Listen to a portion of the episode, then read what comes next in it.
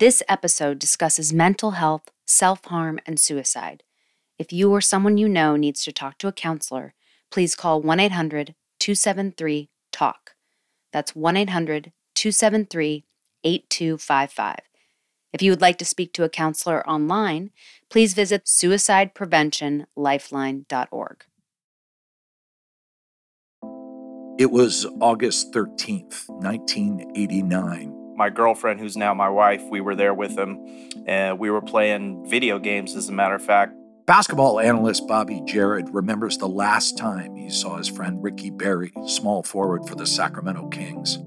Um, uh, late summer night in August, uh, having a good time. They were at Ricky's house, the one he and his wife had just moved into in Carmichael, about 15 miles from downtown Sacramento. Ricky was weeks away from his 25th birthday Born in Lansing, Michigan, Ricky and his family moved to Sacramento when he was a toddler after his dad got a gig coaching basketball nearby. He seemed like the most normal person. Ricky loved racing cars and even moonlighted at car dealerships. That evening, they were playing video games, eating pizza, relaxing by the pool, basically enjoying the off season after Ricky's first year in the NBA. Ricky was uh, ahead of his time in the sense that he probably would be what we call today a, a stretch four. Uh, he could put the ball on the floor, uh, he could shoot it from deep, um, and so that made him very dangerous. 6'8, 205 pounds, Berry combined the quickness of a guard with the height of a big forward, able to shoot over or dunk on anyone who dared defend him out on the wing. His season started slow, but he hit double digits in nine of the last 10 games, including a career high 34 points. There was a game against the Warriors. He may have had six or seven three point shots uh, made in a game. For 12, apparently, is the number on Ricky Berry. He was super skinny when he came in as a rookie. And then I remember Ricky um, going off in, the, in that summer league, you know, kind of showing off his new physique. And everybody thinking, man, this guy in his next season, look out. Reggie Miller with a handle. That's how his teammate, now TNT analyst Kenny the Jet Smith, described Ricky's game. An all star career wasn't unimaginable given Berry's rookie season. Uh, I go to sleep and I'm awakened early the next morning by my dad. I'm living at home at that time. Uh, my dad comes in the room and he's he wakes me up and he's like, "Hey, you know, like what's going on?" And I'm like, "What do you mean what's going on?" He's like, "Ricky Berry's dead." And I the only thing the first thing that came into my mind, well, this had to be a car crash, you know, like a he was speeding and driving recklessly or something like that. Whatever had happened, everyone felt like it must have been an accident, some gigantic cosmic mistake. My dad said, no, you know, they, they think that he took his own life. And I just could not believe it. He'd just seen his friend the night before. He didn't seem like the kind of person who was depressed or angry, or as the hurtful lingo of that time might say, crazy. I left his house probably two hours before he killed himself. I just refused to believe that this guy who was, you know, a couple hours prior playing video games with my girlfriend and I, you know, and eating pizza and you know, that's the thing about suicide. You just you'll never know and you question it and run it back in your head a million times. It's not going to change anything, but it is something that, you know, when it's a friend and it happens, it sticks with you for a long time. It's pretty hard to shake. No one seemed to have the tools or language to process Ricky Berry's death. 1989 was a time when mental health care for most people consisted of having a belt of whiskey or just shaking it off. And that swallow the pain approach would cost a dynamic young star his life and leave his family and friends confused and hurt to this day. From 3 Uncanny 4 and Hyperobject Industries, I'm Adam McKay. This is Death at the Wing. Tonight's episode Ricky Berry, the 3 and D wing of the future, the pressure of athletic perfection, and the decade when we stop talking about our feelings.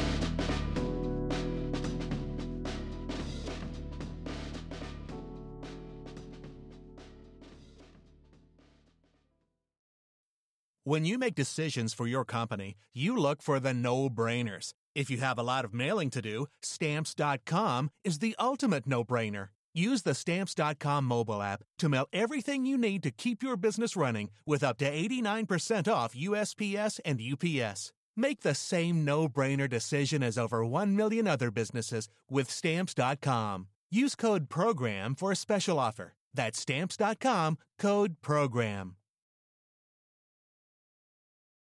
Look at any list of the top 25 players in NBA history, and you'll see Jerry West's name.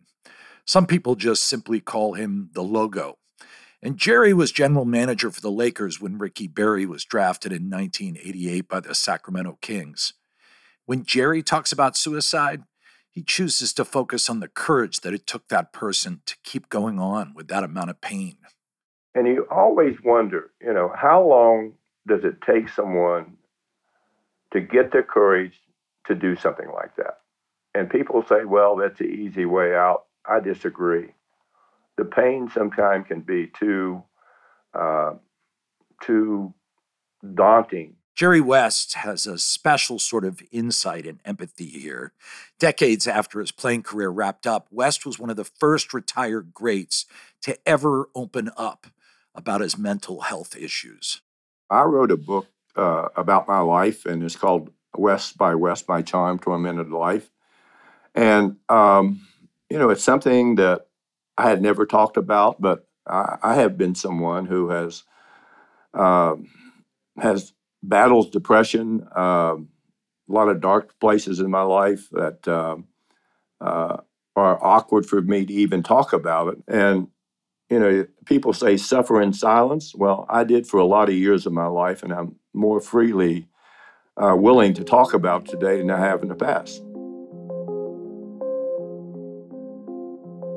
Back when Jerry played basketball, athletes didn't flinch at elbows to the mouth, busted backs, torn up knees.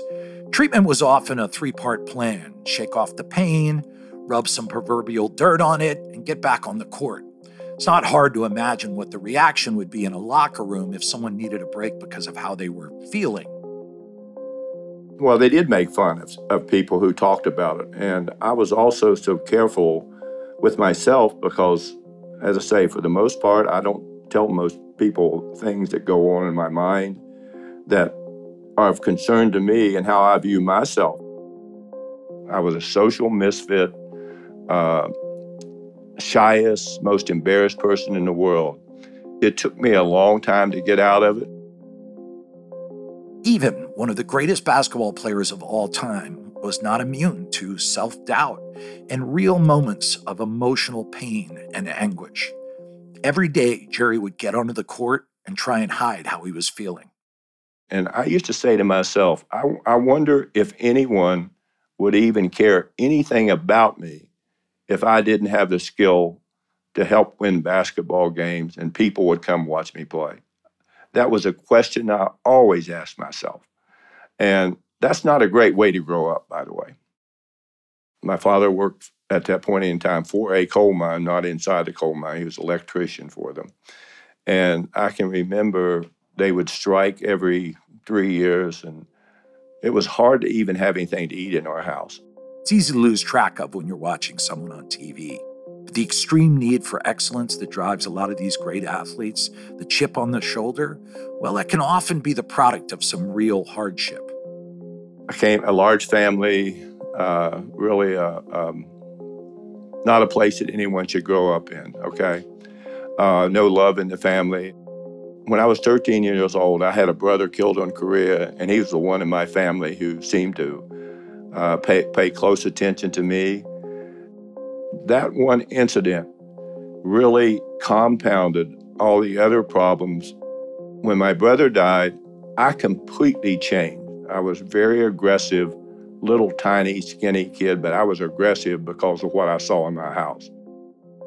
That pain that West endured in his childhood lasted through his whole basketball career depression, anxiety, anger. And West was far from alone. Basically, the entire country after World War II had just experienced a massive trauma and had zero tools to deal with their feelings. I remember my dad's father. He was a medic during the entire Italian campaign. I read one of his medal reports, and it described him with a wounded guy on his back running in front of a 38 cal machine gun while Nazis were trying to kill him. But when I was a kid, he never ever talked about it. He would just go in the basement and he would do landscape paintings. And then every night he would drink a six pack. That's the way it was for that generation.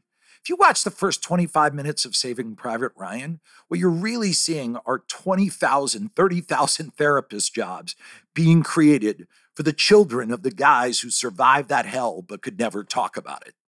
And so there's always been a hush hush about mental illness. Um, now, when you put together uh, how people have been socialized, you don't talk about personal stuff. Dr. William Parham is a psychologist and professor from Loyola Marymount University. He's devoted his entire career to working with athletes on their mental health. Men, especially, have been incentivized to keep it tight, man up, push forward, push through it, and, and to really just keep it private, like it's your secret. And then when you add a dimension of celebrity, oh, well, you really can't take uh, the shine off the star. You have to keep that image going. For black athletes in particular, this has always been a challenge. How many African Americans are now in the Hall of Fame who, when they were active players, could not stay in the same hotel as their white teammates? The psychology of having to put up with that is incredible. All of those things are important markers. And when you study African American athletes, when you study women, when you study LGBT athlete communities, you'll see similar dynamics. Athletes just didn't talk about these things, and neither did the rest of society. The stigma was overwhelming, and the treatment could often be brutal. Back in those days, they didn't know anything about it people were acting strangely uh, in very bizarre ways. And so they sent them to an asylum to quote unquote get better. What do you think you are, for Christ's sake? Crazy or something? You're not. You're no crazier than the average asshole out walking around on the streets, and that's it. For a lot of Americans, mental illness back then pretty much looked like what you'd see in the movie One Flew Over the Cuckoo's Nest. It's a great movie, but it's also a terrifying movie. It involves lobotomies, electroshock therapy. The patients are held against their will. Didn't exactly make people want to go running to professionals to talk about their feelings. Sit down, gentlemen. Sit down, gentlemen. Sit down. Sit down. I ain't no little kid. You sit down. I down. ain't no little kid. Where you gonna have cigarettes? And the movie isn't too far off from the reality of the time. In the 50s, lobotomies were used to treat pretty much everything anxiety, depression, schizophrenia, even if someone was just feeling moody. What we discovered uh, when you pull the curtain behind these asylums is very barbaric and humane practice uh, that went on. Um, I, I, mean, very, very barbaric and inhumane. And if your problems weren't serious enough for a lobotomy, well, you must not have a real problem. Mental health back then was binary. You were either perfectly fine, or they called some guys in white suits with butterfly nets to catch you and take part of your brain out. There was no middle ground, no shades of gray for those who needed help but could otherwise function. In the early 1960s, the average length of stay in an institution for someone diagnosed for schizophrenia was 11 years. A decade later, in 1972, Democratic vice presidential candidate Thomas Eagleton was dropped from the ticket next to candidate George McGovern due to a growing scandal that was dominating the news. If I remained on the ticket, all the attention and all the debate would be about Eagleton. Was it embezzlement of campaign funds, bribery, adultery? Not quite. You see, Eagleton had committed the heinous crime of not admitting he sought help for depression. And it would take away from focusing on some problems that have to be attended to Vietnam War, the economy, credibility gap. It had been revealed that Eagleton was hospitalized and had undergone some electroshock treatment during the 60s. Everyone freaked out. legitimate news sources were asking the question how can you trust someone who suffered from depression? The anguish and despair the Greeks described as melancholy. Others are calling it the epidemic of the 70s. Richard Nixon would go on to win that election in 72, trouncing McGovern in one of the widest margins of victory in presidential history. But that was the world of politics. In culture, the 60s had shifted things a bit. Hippies, or long hairs as people back then called them, were up to something truly radical, talking about their feelings. And by the time the mid 70s rolled around, some of that stuff was starting to go mainstream. For instance, Bob Newhart played a therapist in one of the most popular sitcoms of the time. It's not unusual uh, for people who are starting uh, therapy uh, to have a little trouble uh, opening up. Therapists were entering the cultural consciousness. Finally, you could admit out loud, at least in some places, that you were not feeling so great. I think I'm overcoming my agoraphobia. I, I didn't even know you had a a fear of open places. Open places? Agoraphobia is a fear of open places. Oh, I thought it was a fear of agricultural products. The silent generation may have still been pushing it all down, but their kids, for the first time, were starting to talk about how they felt. One honest to God sign of change, one of the most significant cultural forces of the 70s, the pet rock. The pet rock begins its life on the beaches of Baja California. Dahl is the man who created the pet rock. An idea, he says, whose time has come. Now, stay with me here.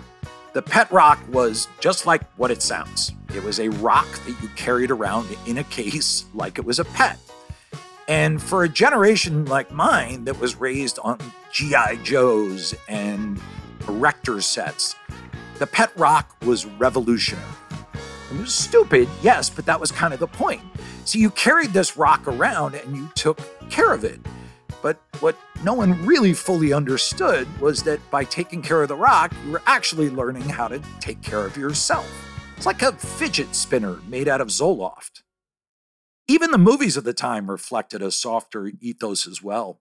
There was a basketball movie called One on One starring Robby Benson in 1977. It's about a super talented point guard who goes to a giant school and can't handle the pressure and crashes.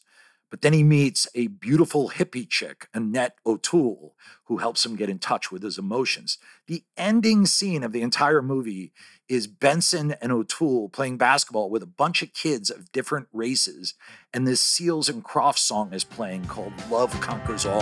Love conquers all.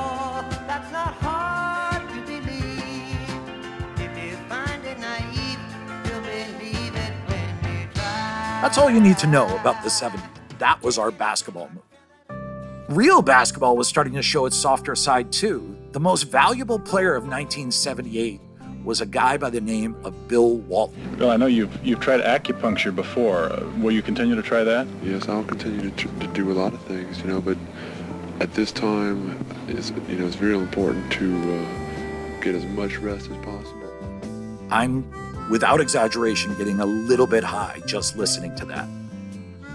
Walton had giant, long, flowing red hair, big beard, headband. Bill was the basketball equivalent of tie dye, a one man Woodstock, 6'11 with a soul better served next to Jack Kerouac than Larry Bird. Here was a sports superstar who cared as much about his life off the court as on it. Long before he was a color commentator on ESPN, Walton would actually do post concert analysis of Grateful Dead shows. Wow, that was a bitchin' show, I tell you. Uh, after that four hours, uh, a lot of happy people here tonight, Bill. He would often trip on mescaline with Carlos Castaneda and former NBA player George Mikan. Mikan was famous for tripping in the nude and howling like a wolf at the Great Pyramids with war paint on his face. I apologize again to the Mikan family. That never happened. That's a joke. If you look up a picture of Mikan you'll see why I can't resist doing that. Anyway, the point is, after Nixon, people were finally starting to talk about some of the deep pain in this country the suffering of soldiers from World War II, Korea, Vietnam. Women and people of color were expressing how it felt to be marginalized. And right on cue, a peanut farmer from Georgia was elected president. And he was a man who was not afraid to talk about emotions. It is a crisis of confidence. It is a crisis that strikes at the very heart and soul and spirit of our national will. We can see this crisis in the growing doubt about the meaning of our own lives and in the loss of a unity of purpose for our nation. To this day, a lot of people paint a picture of Jimmy Carter as a low energy, put upon leader, the Charlie Brown walking away with his head hanging down president. And I guess that makes sense for Carter if you're most famous for a speech you gave that is called the Malaise speech, even though, interesting fact, he never used that word. But if you think about it, what Carter was doing was pretty remarkable and actually high level leadership. He was being honest. He was talking about real feelings that the people of America were experiencing. But there was just one problem people hated it. They wanted to feel good like the people they saw on their TV, and Carter wasn't exactly making them feel good. This is not a message of happiness or reassurance, but it is the truth, and it is a warning. But Carter didn't give up trying. With one of his last acts in office, he tried to pass some legislation to address America's malaise. It was called the Mental Health Services Act. Jimmy Carter went all in on this initiative. He was trying to get more grants, more support, more investment for those people that were emotionally struggling.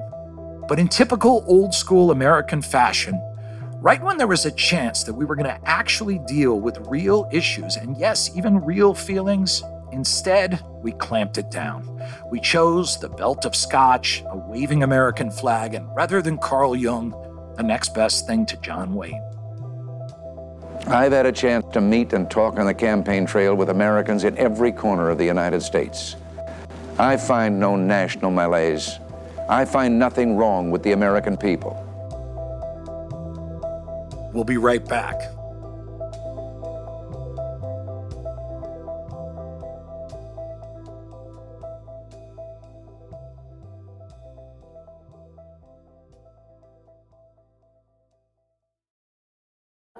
Have you ever felt like escaping to your own desert island? Jane Gaskin did exactly that, trading in the family home to begin a new life in the tropics. But she soon discovers that paradise has its secrets. I'm Alice Levine, and this is The Price of Paradise the island dream that ends in kidnap, corruption, and murder. Wish you were here? Follow The Price of Paradise now, wherever you listen to podcasts. Do you ever wonder how celebrities order food? Like, is Sarah Paulson a Diet Coke or a regular Coke girlie? Some peasant Coke? No. Or how does Sofia Vergara order a pizza? No, no, no tomatoes. I cannot eat tomatoes. Tomatoes? Yes. Are you cool with mushrooms? Not really. If these are the details you need, and I know you do, I have the podcast for you. I'm Jesse Tyler Ferguson, and on my podcast, Dinners on Me, I take some notable friends of mine out to dinners in Los Angeles and New York City. Listen wherever you get your podcasts. That thing was delicious. By all appearances, Ricky Berry was a man on top of the world. He was headed for his second year in the NBA under a three year contract reported to be worth a million dollars. And yet, sometime Sunday night or Monday morning, police say Ricky Berry put a 9mm pistol to his head and ended his life. To anyone outside looking in, it looked like Ricky had everything anyone would want. He was a star in the making, ready to take off into the NBA stratosphere. Ricky Berry had kept something to himself and now it was too late to help him. And at that moment of intense pain, there wasn't anybody in the NBA who seemed able to talk about the one thing that really mattered their feelings.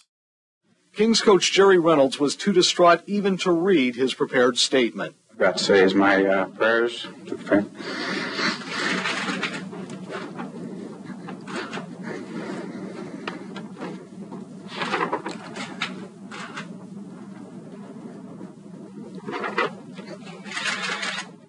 It was a tragedy in the local community, but I don't remember a lot of national outcry. Things were so different then. We didn't have the 24 hour news cycle with cable television. Ricky Berry's death was met mostly with silence. Actually, in some cases, not even that. The Kings didn't even hold a moment of silence for Berry in their next game after his death. And I, I think it had something to do with uh, with the family or the family's request, but um, there was no ceremony for Ricky. There was no there was no funeral. The team didn't wear black armbands. There was no really uh, grieving process time or anything like that. It just it was almost as if it it didn't happen and we were supposed to ignore it or something like that, which I always had a little bit of trouble with. One minute Ricky Berry was there, draining threes, driving to the hoop, larger than life. The next, he wasn't. The country as a whole just wasn't as comfortable talking about emotions. So much had changed since the 70s.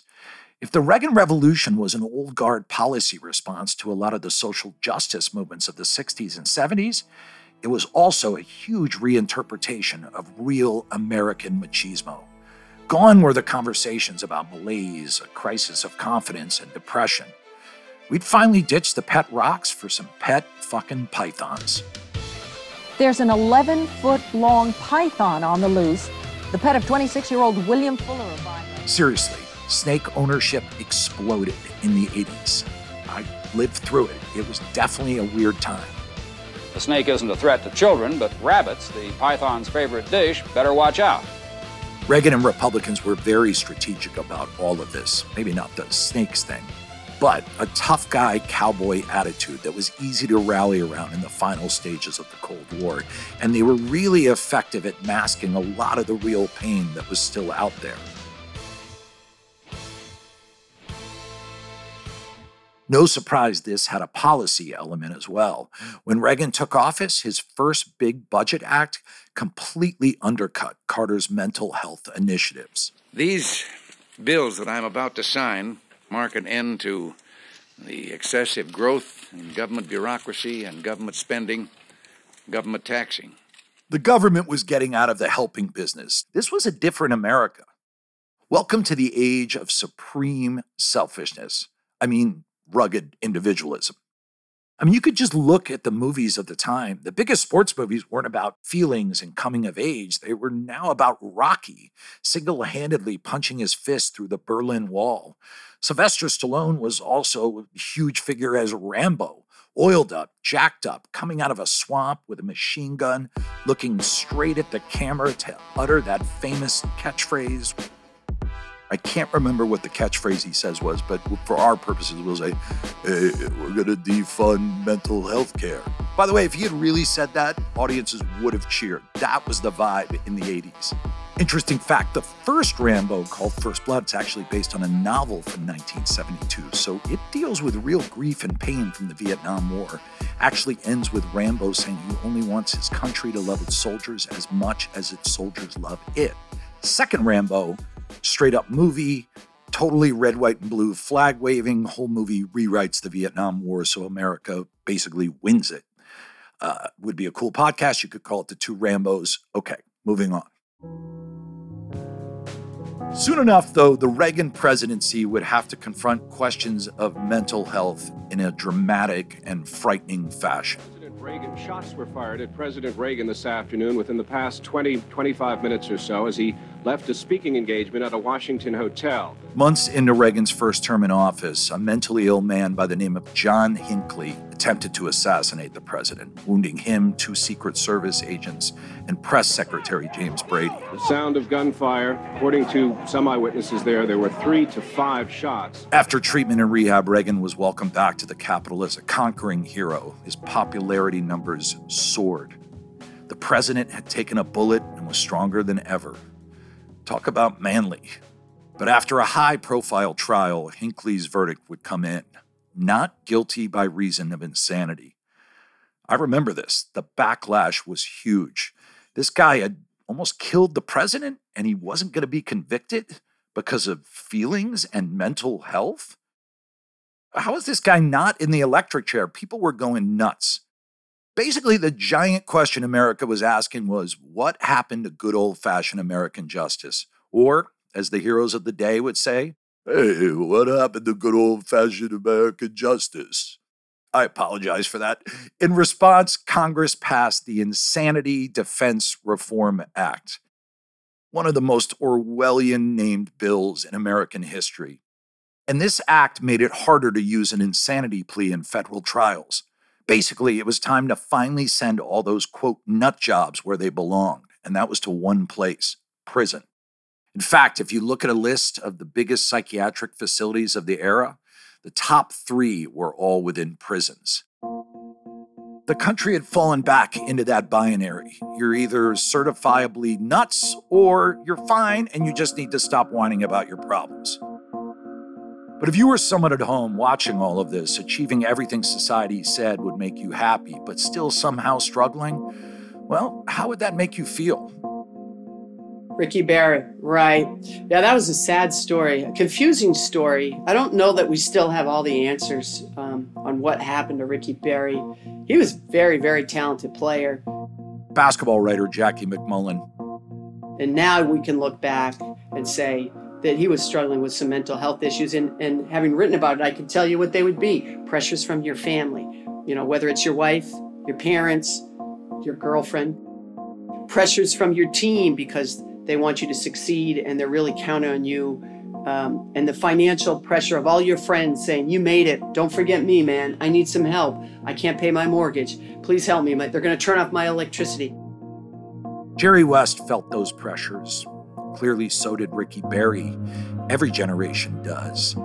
For so many years, the message had always been grit your teeth and muddle through. Well, they can do so as long as they can, but there's a point at which they cannot. But in the decades since Ricky Berry's death, we've maybe, just maybe, gotten a little bit better at this. In part because we've been struck by so much tragedy. Those things take a toll, and we need to sort of get to the core of what's really going on. That's coming up after the break.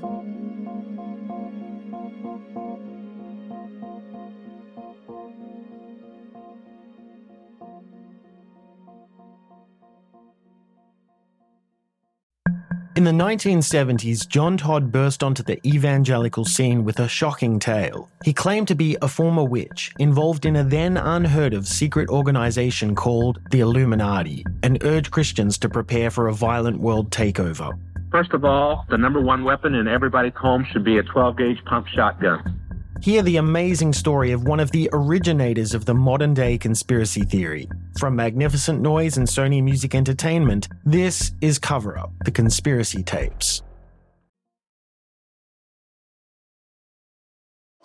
I got Wheaties! I got Wheatie Box! Get my Wheatie Box! 2010, the Lakers had just won their 16th NBA title. And there, in the middle of the jubilant celebration, was Ron Artest, later Metta World Peace, now Metta Sandiford Artest. I just had some champagne and y'all just messing my whole thing up right now. Hey! Acknowledge me, please! It was a surprisingly endearing display from one of the most aggressive and physical players in the league. Look at my family! Coming up, my family! Artest is most infamously known for his role in the Malice at the Palace. The problem is, if Wallace is ejected, I'm not. After his shoving match between Artest and Ben Wallace from the Pistons, a fan threw a drink that landed right on Artest. And that's when all hell broke loose. Artest is in the stands! Oh, this is awful. Fans are getting involved. Stephen Jackson's in the fans. Artest charged into the bleachers to fight with the fan he thought had thrown the drink. Other players followed. And then the fans started fighting back, and a full on brawl ensued. It was a giant black eye for the NBA that, yet again, was trying to desperately cultivate a wholesome image for middle America. Now they're jumping in there to try and get the other players out because the fans have come involved.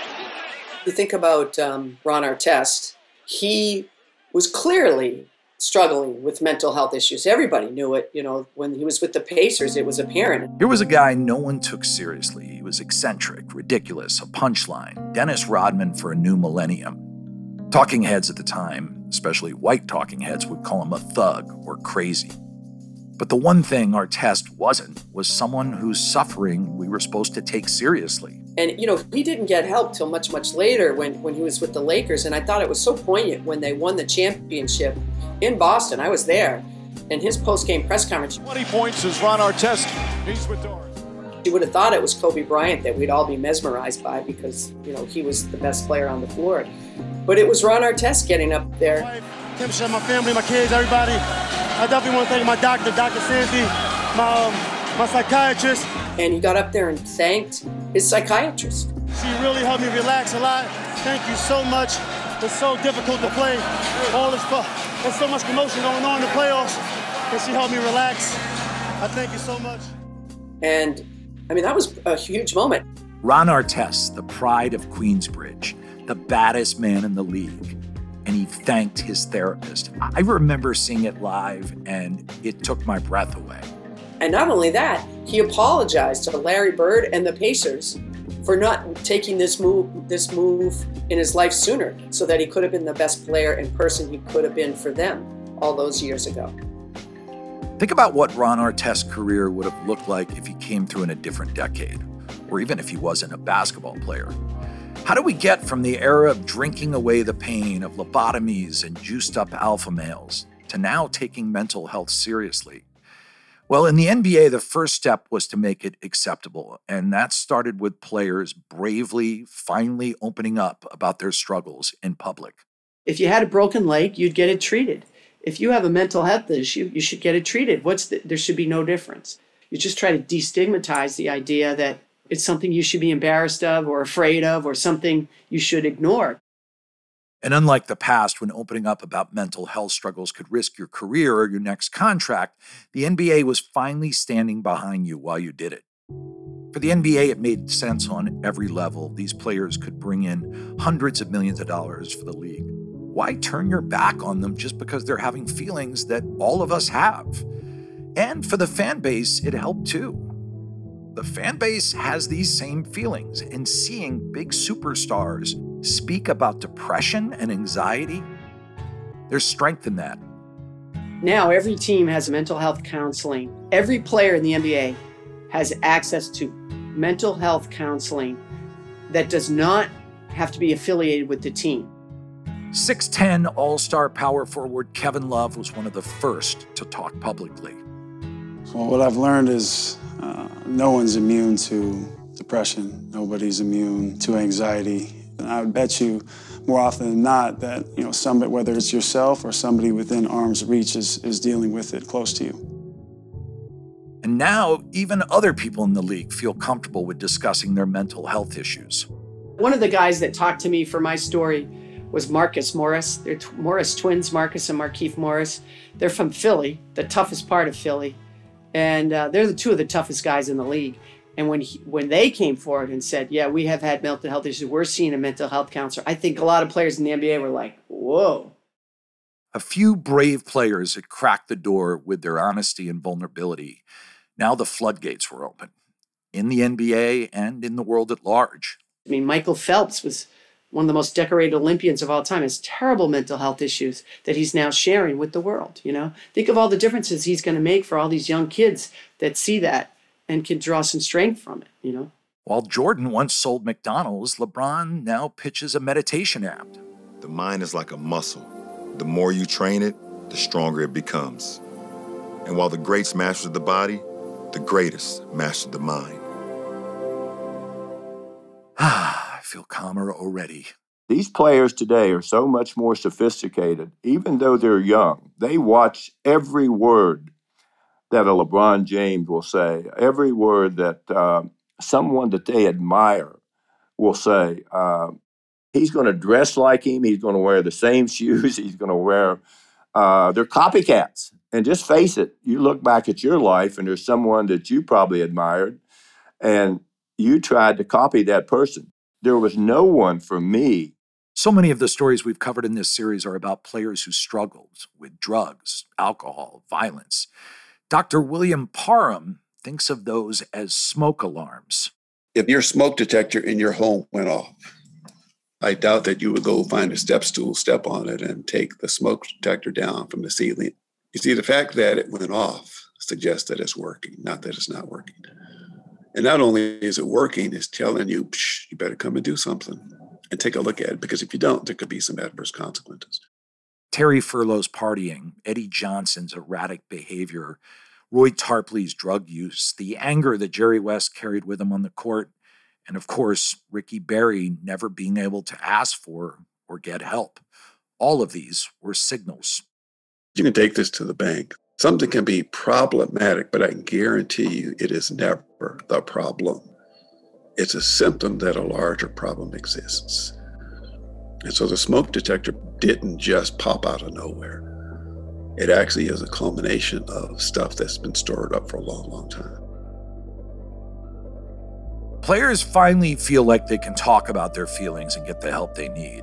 And the results, well, they're kind of beautiful. You know, I, I underestimated mental health, honestly. Like, shout out to the people that was in my corner, people that gave me the words.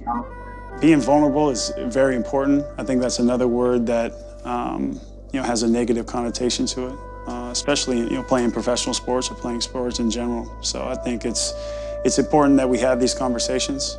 The NBA actually has learned one of the great lessons when it comes to mental health and feelings. In the words of the legendary spiritual guru, Mr. Rogers, if it's mentionable, it's manageable.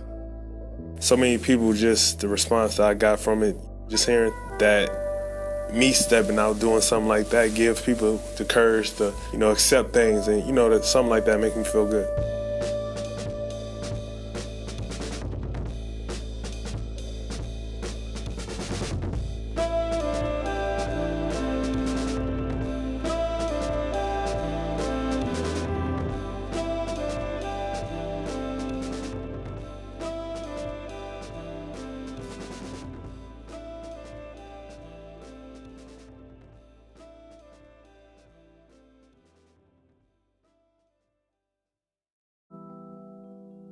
Death at the Wing is a Hyperobject and 3 Uncanny 4 production.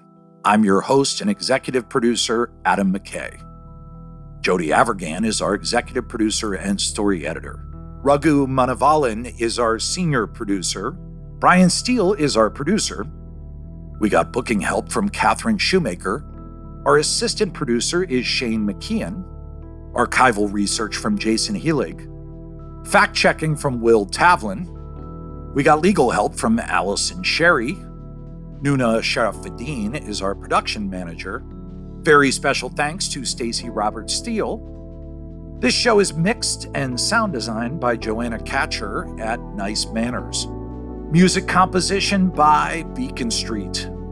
Our executive producers are Harry Nelson at Hyperobject and Laura Mayer at 3 Uncanny 4. If you like this series, head over to Apple Podcasts, Spotify, Stitcher, or wherever you get your podcasts and follow the show. And make sure to leave a rating and review. It really helps us and it helps others discover the show.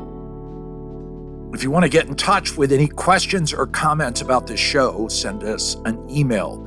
We'll be doing a bonus episode at the end of this series talking about more stories and answering your questions. Our email address is datw at hyperobjectindustries.com. That's DATW for Death at the Wing at hyperobjectindustries, all one word, dot com. You can also find me on Twitter at Ghost Panther, or you can reach us by sending a letter through the estate of George Mikan.